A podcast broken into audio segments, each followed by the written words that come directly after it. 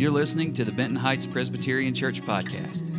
We hope this message brings you encouragement and helps to build your faith in Jesus. We're glad you're here to listen to this message from Pastor Paul. So, for the last couple of weeks, we've looked at overcoming doubts and we've looked at overcoming failure. Today, it's about overcoming discouragement.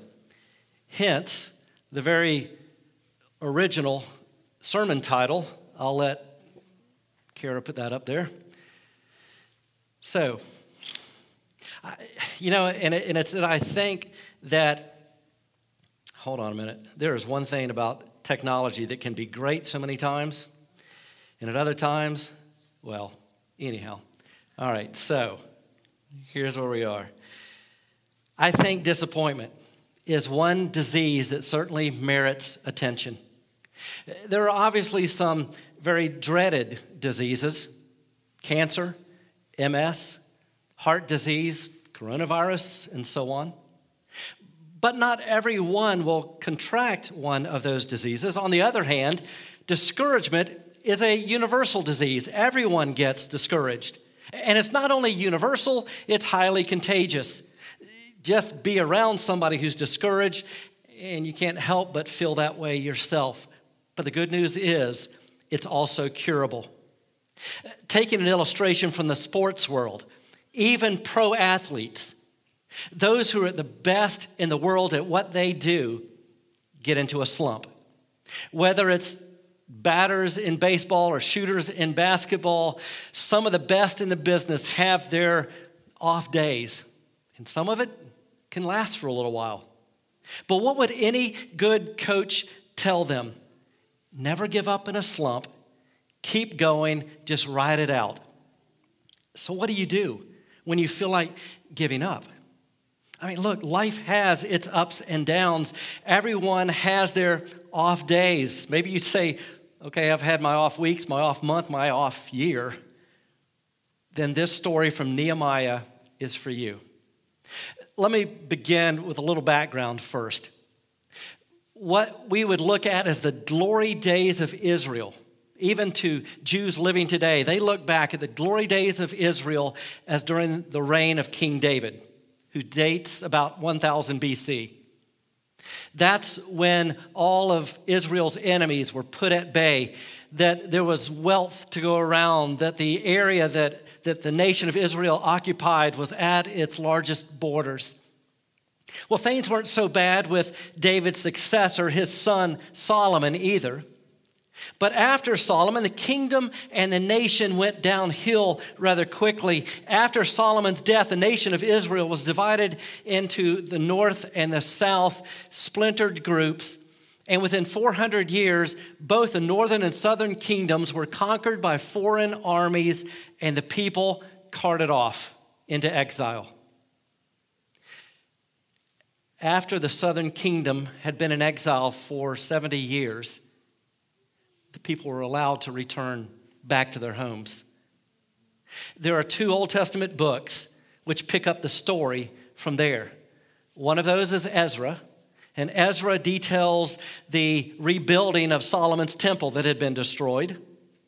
And the other book is the book of Nehemiah which details the rebuilding of the wall around the city of Jerusalem. It's that story that we want to step into today. The story comes from Nehemiah chapter 4. Here's how it begins. When Sanballat, now this is the governor of Samaria, it's not going to take you long to find out that the Samaritans and the Israelites were at odds. So when Sanballat heard that we, that's Nehemiah talking about he and the people of Israel, when we were rebuilding the wall, he became angry and was greatly incensed. He ridiculed the Jews, and in the presence of his associates in the army of Samaria, he said, What are those feeble Jews doing? Will they restore their wall? Will they offer sacrifices? Will they finish in a day? Can they bring the stones back to life from those heaps of rubble? Burned as they are? Tobiah the Ammonite, who was at his side, in other words, one of his cronies, said, What are they building? Even a fox climbing up on it would break down their wall of stones. Nehemiah prayed, Hear us, our God, for we are despised. Turn their insults back on their own heads, give them over as plunder in a land of captivity. Do not cover up their guilt or blot out their sins from your sight, for they have thrown insults in the face of the builders. Nehemiah continues. So we rebuilt the wall till all of it reached half its height, for the people worked with all their heart.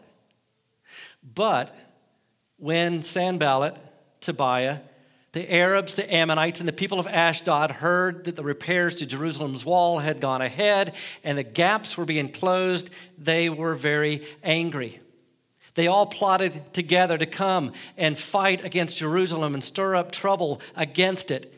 But we prayed to our God and posted a guard day and night to meet this threat. Meanwhile, the people in Judah said, The strength of the laborers is giving out, and there is so much rubble that we cannot rebuild the wall. Also, our enemies said, well, before they know it or see us, we will be right there among them and we will kill them and put an end to the work. Then the Jews who lived near them came and told us 10 times over wherever you turn, they will attack us. Therefore, I, Nehemiah, stationed some of the people behind the lowest points of the wall at the exposed places, posting them by families with their swords, spears, and bows. After I looked things over, I stood up and said to the nobles, the officials, and the rest of the people, Don't be afraid of them. Remember the Lord, who is great and awesome. And fight for your families, your sons and your daughters, and your wives and your homes. In this passage, we have several causes of discouragement. The people of Israel get started in their rebuilding efforts. They get going on this project, but they begin feeling discouraged. Why? Verse 10 gave us some of the answer. The strength of the laborers is giving out. The number one cause of discouragement is fatigue. You just are tired. They had worked a long time. According to verse 6, they had already rebuilt half the wall. They were physically exhausted, tired, weary, worn down. And you know, when you're physically down, it's hard to get back up emotionally and spiritually. Sometimes the most spiritual thing you can do when you're feeling this way is to simply get some rest. It's amazing how much better things can appear after a good night's sleep. Maybe you don't need to change anything, you just need some rest. Farmers know this well. They rotate crops and leave the land fallow, uh, so they actually rest portions of the land. And every farmer knows that you can produce a better crop once you've done that. You and I, same thing. We need periodic rest. In 1898, yes, over 120 years ago, a scientific study was conducted in the workplace and found that people in the workplace were more productive with periodic breaks. That was the beginning of coffee breaks. When does fatigue begin to set in? When does discouragement begin to set in? According to that verse 6, fatigue and discouragement set in around the midpoint. Uh, you know, everyone's got energy when you first start. It's a new project, a new problem, a new solution, but after a while, the newness wears off. You get bored and tired, and discouragement begins to set in, and that's why so many of us are unable to finish anything fatigue. The second cause of discouragement is frustration. Here's how it comes out in our story. This is the second half of verse 10. The people complaining, There is so much rubble that we cannot rebuild the wall. Remember, 70 years earlier, the wall had been destroyed. So, as the people were trying to rebuild the wall, there were broken pieces of brick, broken pieces of mortar. There was trash that was piling up, laying all around. It had to feel like it was all accumulating. And of course, as you're building, there's more debris that's, that's coming off. They had to constantly walk over it, around it. They were tripping on it. It was piling up. Have you ever tried to live in a home that you're trying to remodel at the same time? Then that's how frustrating it would be. Or how about this? How many of you have the kind of job where your work is never finished? You know the frustration of that. You never quite get done. As soon as you finish one project, there's another one waiting. Your work is never done, and that's frustrating, and it can be a cause of discouragement. So let me ask what's the rubble in your life? What are the distractions and the mess of your life that keep you from accomplishing your goals? Frustration. A third cause of discouragement is failure, or at least the fear of failure. Verse 10, one more time. There is so much rubble that we cannot rebuild the wall. They're saying we never should have started this project to begin with. It's ridiculous. Who are we to think that we could have completed this job? They were unable to finish the wall, so they got discouraged and they were ready to give up. What we're talking about here is failure. They weren't able to finish the task as quickly as they planned, and so they were ready to give up because they were losing heart. The enthusiasm, where was that? Well, it was down the drain, and they were getting discouraged. The question is how do you react to failure? How do you respond when your plans tend to collapse? When things aren't accomplished on time and you can't meet your original goal, do you then just go to self pity? You blame yourself? You blame other people? Or do you start complaining, this is impossible? I don't know if you ever feel this way, but just about the time, so many times I feel like I'm about to make ends meet, somebody moves the ends. And then the fourth cause of discouragement is fear. We finally move to the next verse, verse 11. Also, our enemies said, Before they know it or see us, we will be right there among them and will kill them and put an end to their work. Remember the background of the story. There were enemies who didn't want them to complete the wall, and they were going to do everything they could from having that wall rebuilt. First, they ridiculed the Israelites, then, they criticized them, then, they threatened them. We will kill you. Then, to make matters worse, verse 12, then the Jews who lived near them, in other words, near those enemies, came and told us 10 times over wherever you turn, they will attack us. If you're constantly surrounded by negative people with negative thoughts, you're going to be infected. So, what fears are causing you to be discouraged this morning? Fear of embarrassment? Fear of failure? Fear that you have to be perfect, fear that you can't handle the pressure. And how do you know when fear is the cause of your discouragement? Because you have this intense desire to run. So if you're discouraged, it's probably one of these four fear, frustration, failure, fatigue. So you do a check in. What's causing the problem? Once you identify the problem, you need an antidote. Thank God the antidote is right here in this passage as well. The first thing you might need to do is reorganize your life. Listen again to verse 13.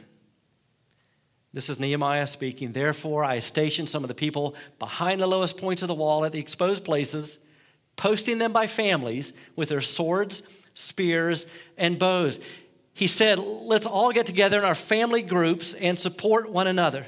Nehemiah didn't give up on the goal, he reorganized. When you're discouraged, it doesn't necessarily mean you're doing the wrong thing, it might mean that you're going about it the wrong way. The tendency when we get discouraged is to give up on our dream and say, maybe I'm doing the wrong thing. No, it may be the right thing. You're just going about it the wrong way. God doesn't want you to give up, He wants you to reorganize. Look at it from a different approach. If you're going into debt, reorganize your budget. If you're overcommitted, reorganize your time schedule. So if you're discouraged, it, may be because of tremendous pressures and your workload is unbelievable. Make sure you still make time for those really important things God and family and church. Keep those things in gear and focus on that. The Bible says Nehemiah grouped them by families. It means we need each other. That's why we need the church. Over and over, Scripture uses the phrase one another.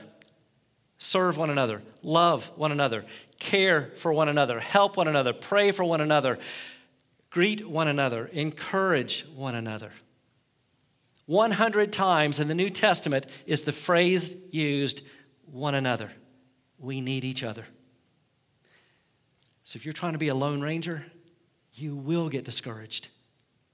That's why we need to be a part of something in a, in a church besides Sunday worship. When we are able to again, join a Sunday school class. Be part of a small group Bible study. We still have one that meets on Wednesday mornings in the fellowship hall where we can space out. And I know the youth groups are, are still meeting uh, on Wednesday evening.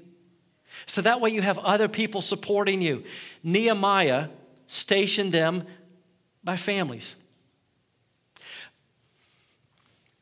A study conducted on survivors, not the TV show, but actual survivors of things like major accidents or being adrift at sea, those kinds of things. The number one characteristic of those survivors were them saying things like, I wanted to stay alive to see my kids grow up.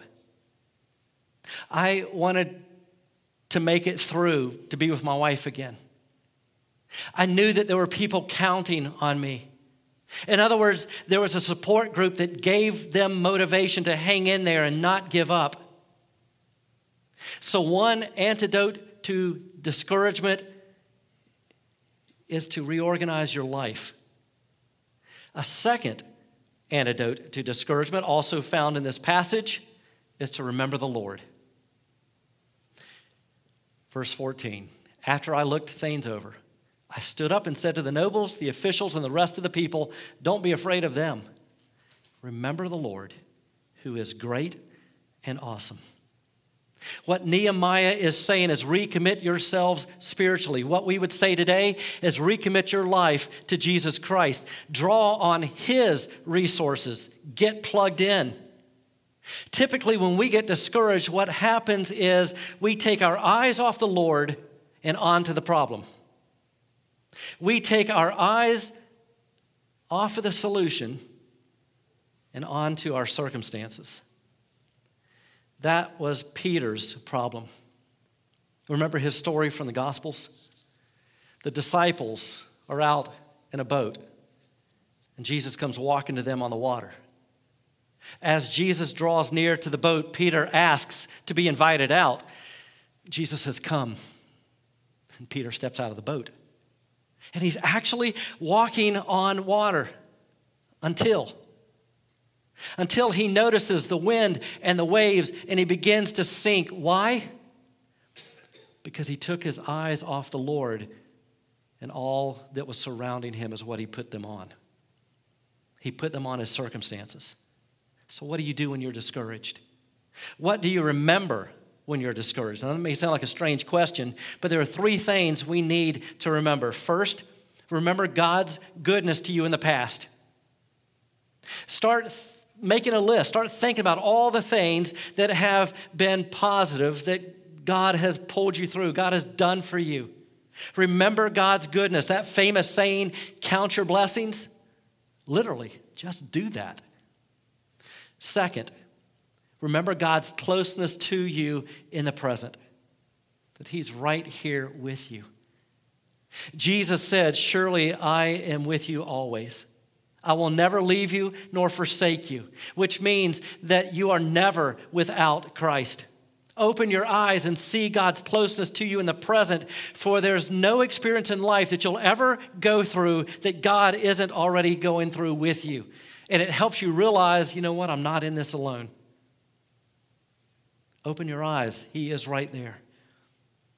And third, remember God's power in the future.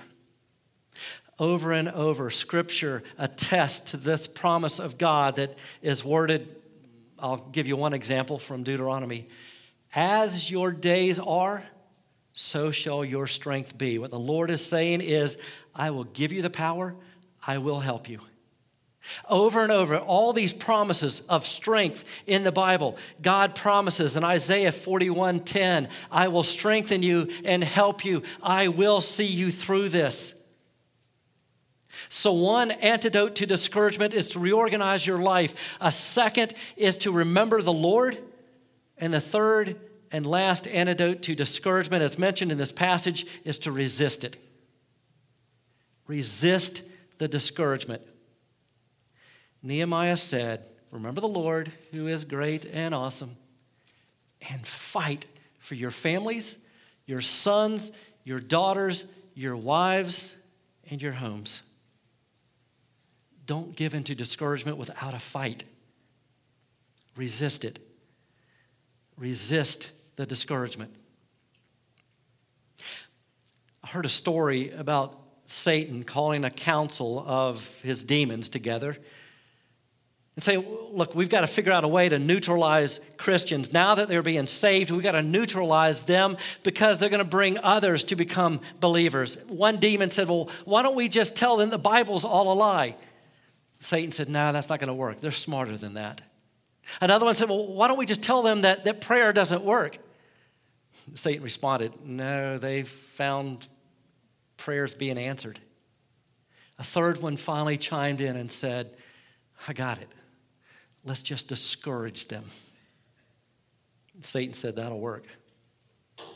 As Christians, we are in a spiritual battle. The Bible says that it is a supernatural struggle for Satan is the accuser of Christians. He's always saying, You're not good enough. You're blowing it. Who do you think you are to call yourself a Christian? You're miserable. You're nothing. Give up. Forget it. He would love to neutralize your effectiveness. You may not believe this, but you don't have to be discouraged. It's a choice. If you're discouraged, it's because you're choosing to be discouraged. If you're discouraged, ask yourself this question What are you looking at? The problem or the solution? Where are your eyes focused? On yourself or on the solution that the Lord Jesus can bring? What Nehemiah is telling his fellow Israelites is this be among those who simply won't quit, who don't give up, who keep on keeping on, who never give up, even when fatigued and frustrated and feeling like a failure and you don't know which way to turn.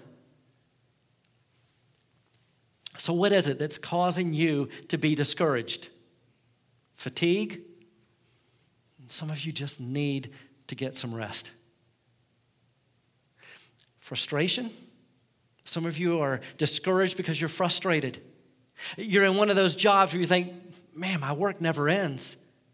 Or if you're the mother of children, especially young children, you know that sentiment all too well. The work never ends, it's an endless cycle, it's one thing after another. What causes you to be discouraged? Is it failure? Uh, do you react negatively when your plans aren't accomplished in your timetable? Do you want to throw in the towel and give up? It's like the people said, we can't rebuild the wall. Or is it fear? What are you afraid of? Are you afraid of what other people think? Are you afraid of failing? Are you afraid of success? You might think, well, if I'm successful, I've got to maintain that. All of these things can get you down and some of you may be just barely hanging on this morning. So, what do you do? In your heart right now, remember the Lord. Would you in your heart say, Lord, help me to focus on all the things that you've done for me in the past, the good things that have happened? Help me have an attitude of gratitude. Remember his closeness in the present. Say, Jesus Christ, come into my heart right now. Make yourself real to me. I need to be reminded that you are right here with me. Or if you've never invited him into your life, do that right now. It's the starting point, the beginning of the Christian life. Say, Jesus, come into my life. I want to open my heart to you. I want to follow you. Remember and claim his power for the future. God, you promised that I can do all things through Christ who strengthens me. That even means taking a day at a time. Ask for his power in your life. Some of you need to reorganize your life. You need to cut out some of those things in your schedule. You say, Look, I can't get involved in church. I don't even have time for my family. Why? You're too busy. There are some things more important than income. Look at your priorities, look at your values. Some of you need to get rest. Lord, you made my body. Now help me take care of it. Help me eat right, sleep right, get the exercise I need, keep a balance in my life. And God said, one day a week you take off, one day a week you rest. If you're not doing that, you're breaking one of the Ten Commandments. I'm not saying all this because God wants to condemn you, but because He loves you so much that He doesn't want you to waste the precious life that He's given you. Let's pray. Heavenly Father, I thank you for your word, that it is encouraging to us.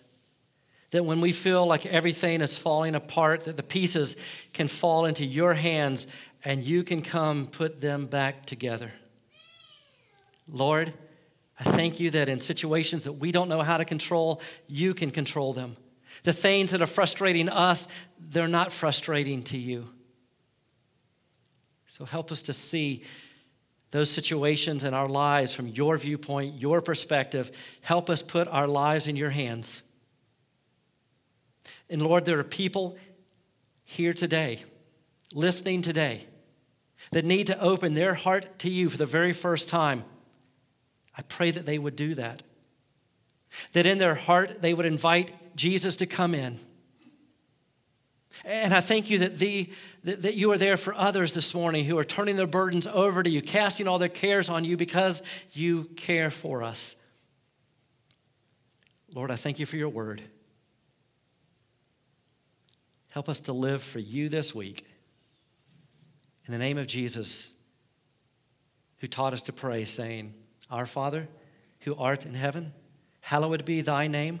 Thy kingdom come, thy will be done on earth as it is in heaven. Give us this day our daily bread, and forgive us our debts as we forgive our debtors. And lead us not into temptation, but deliver us from evil. For thine is the kingdom, the power, and the glory forever. Amen.